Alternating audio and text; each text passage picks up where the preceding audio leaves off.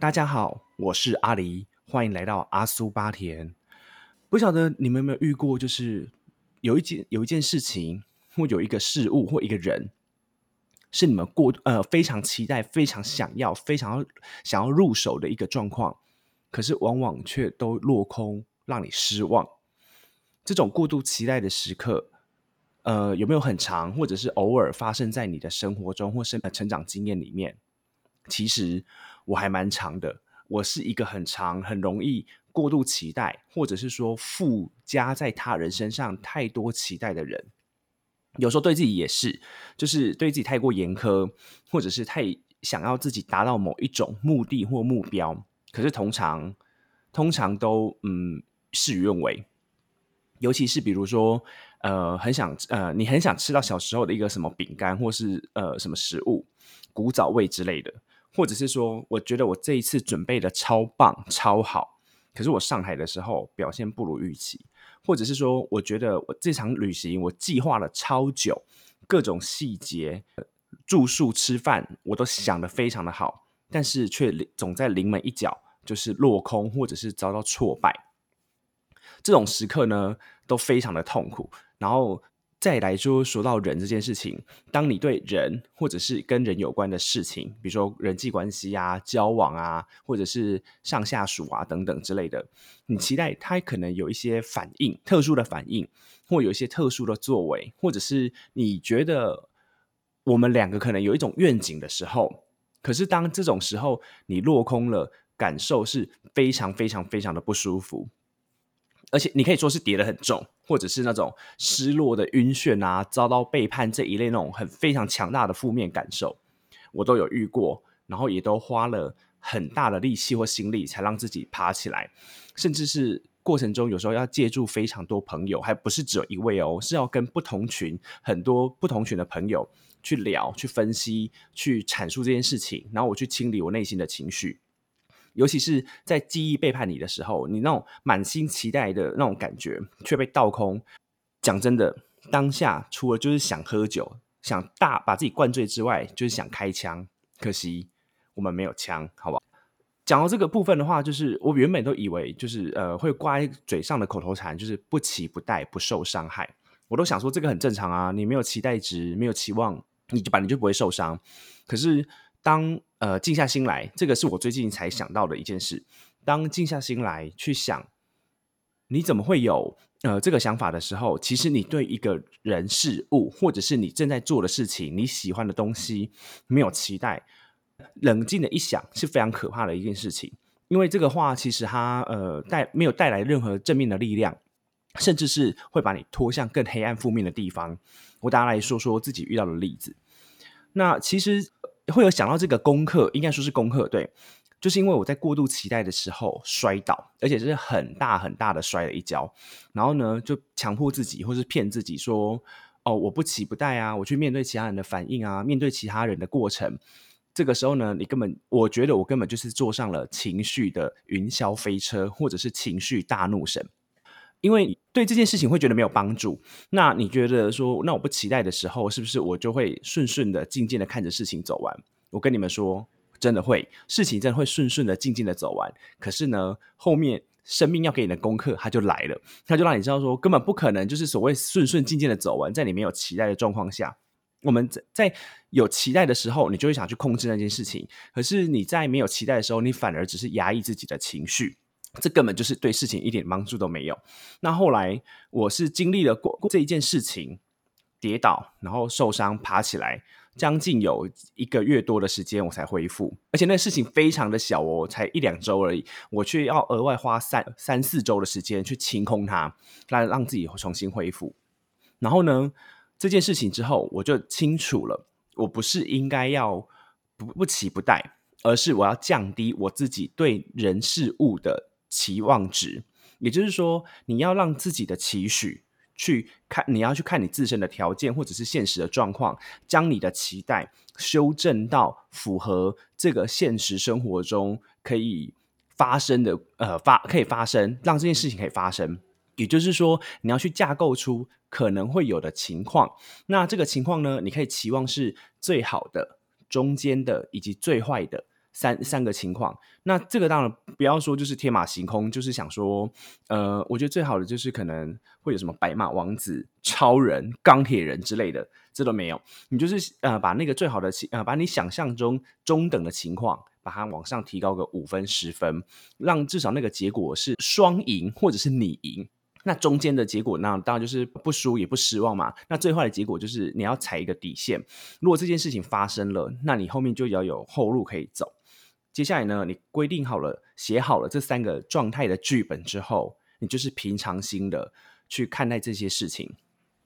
然后在你阐述这件事情，或者是动手面对处理这件事情的时候，请你一定要平常心，不带情绪的去处理。中间呢，当然就是借力使力嘛，但是我们也不要过度的想要去操控，达到自自己最好的那一本剧本。你就是让这件事情顺着呃其他人自然的反应去推动这件事情。那我觉得到时候跟当不管是哪一个结果，我们都能平心静气的接受，然后接受的时候就不会那么的痛苦。我的例子是这样子的，在某一次例行会议的时候呢。每次这个例行会议，我都要骑超过四十分钟的机车到那个指定地点开会，可是却发生了超过两次以上。到场后，对方才觉得不用开，不想开，他不会来开。再加上原本跟开会的那一个人，我就是有一点摩擦，配合的不是很顺利。那当然，在几次下来，这种你跑了大老远去到现场不用开会，我就爆了，我就大爆炸。呃，当时转达了我自己工作上的那主管之后，本来以为会有妥善的处理，结果没有。那在当时呢，我以为我告知主管这件事情的时候呢，我当我真的就是犯了过度期待这件事情。我以为他会挺身而出，我以为他会打电话，我以为他会去帮我教训那一个人，但其实都没有。因为这个不符合他的真实的个性跟他在公司的做事风格，所以我错过这件事情，过度期待。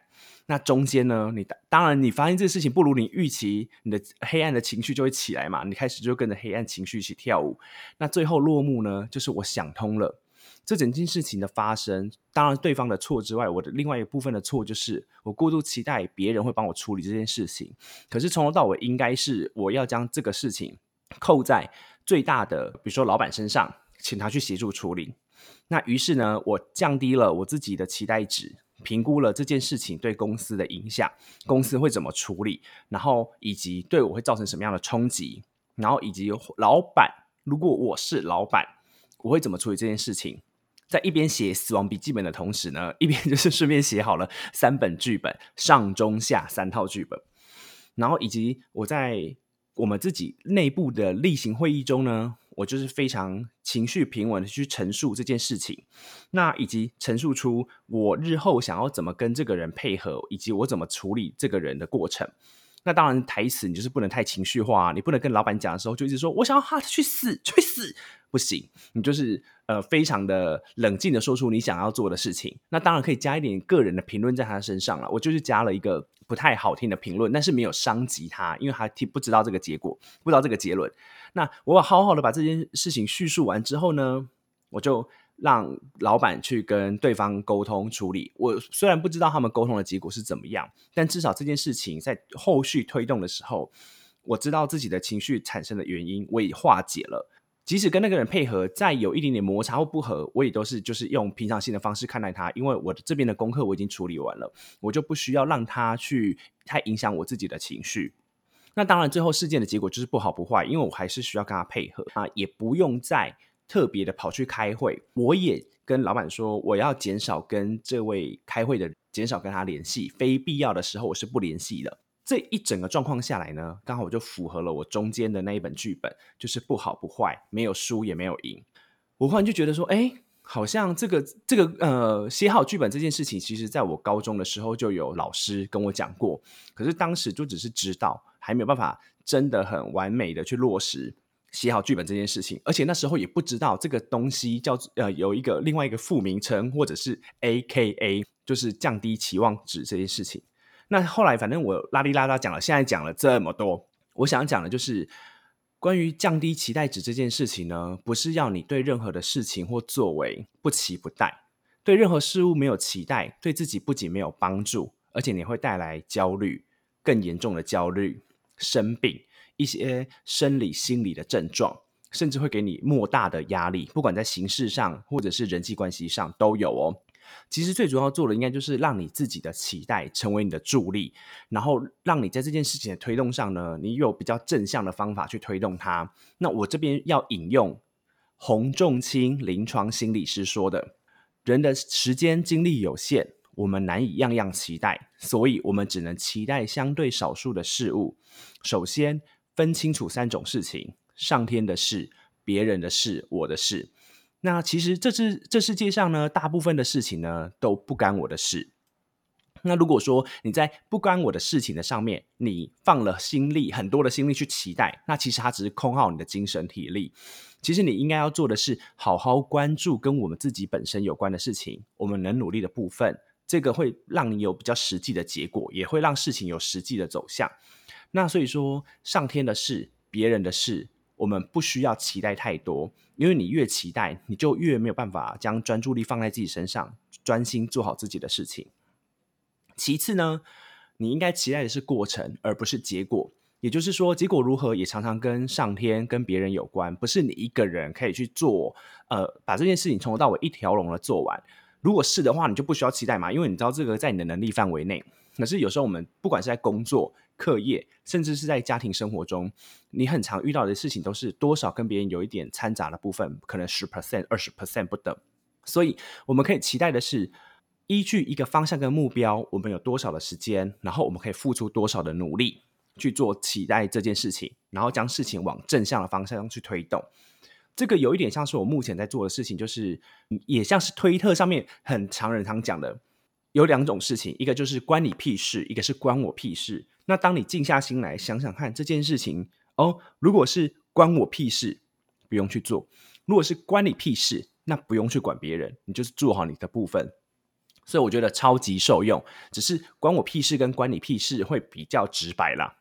最后呢，请让让我再引述最后海苔熊所说的自我肯正跟开启感官这件事情。因为当你不期不待的时候，你对自己的那个自我的反射跟自我的评价会降得很低，然后你会产生很多的焦虑，甚至是玻璃心情绪等等什么的。可是这些都没有不好，但是它会让你陷在那个困境里面。如果你没有一个方式可以走出来，那其实会很痛苦。那我要说的自我肯正这件事情呢，就是找到你自己的核心价值。而且分析这个核心价值为什么对我来说是重要的，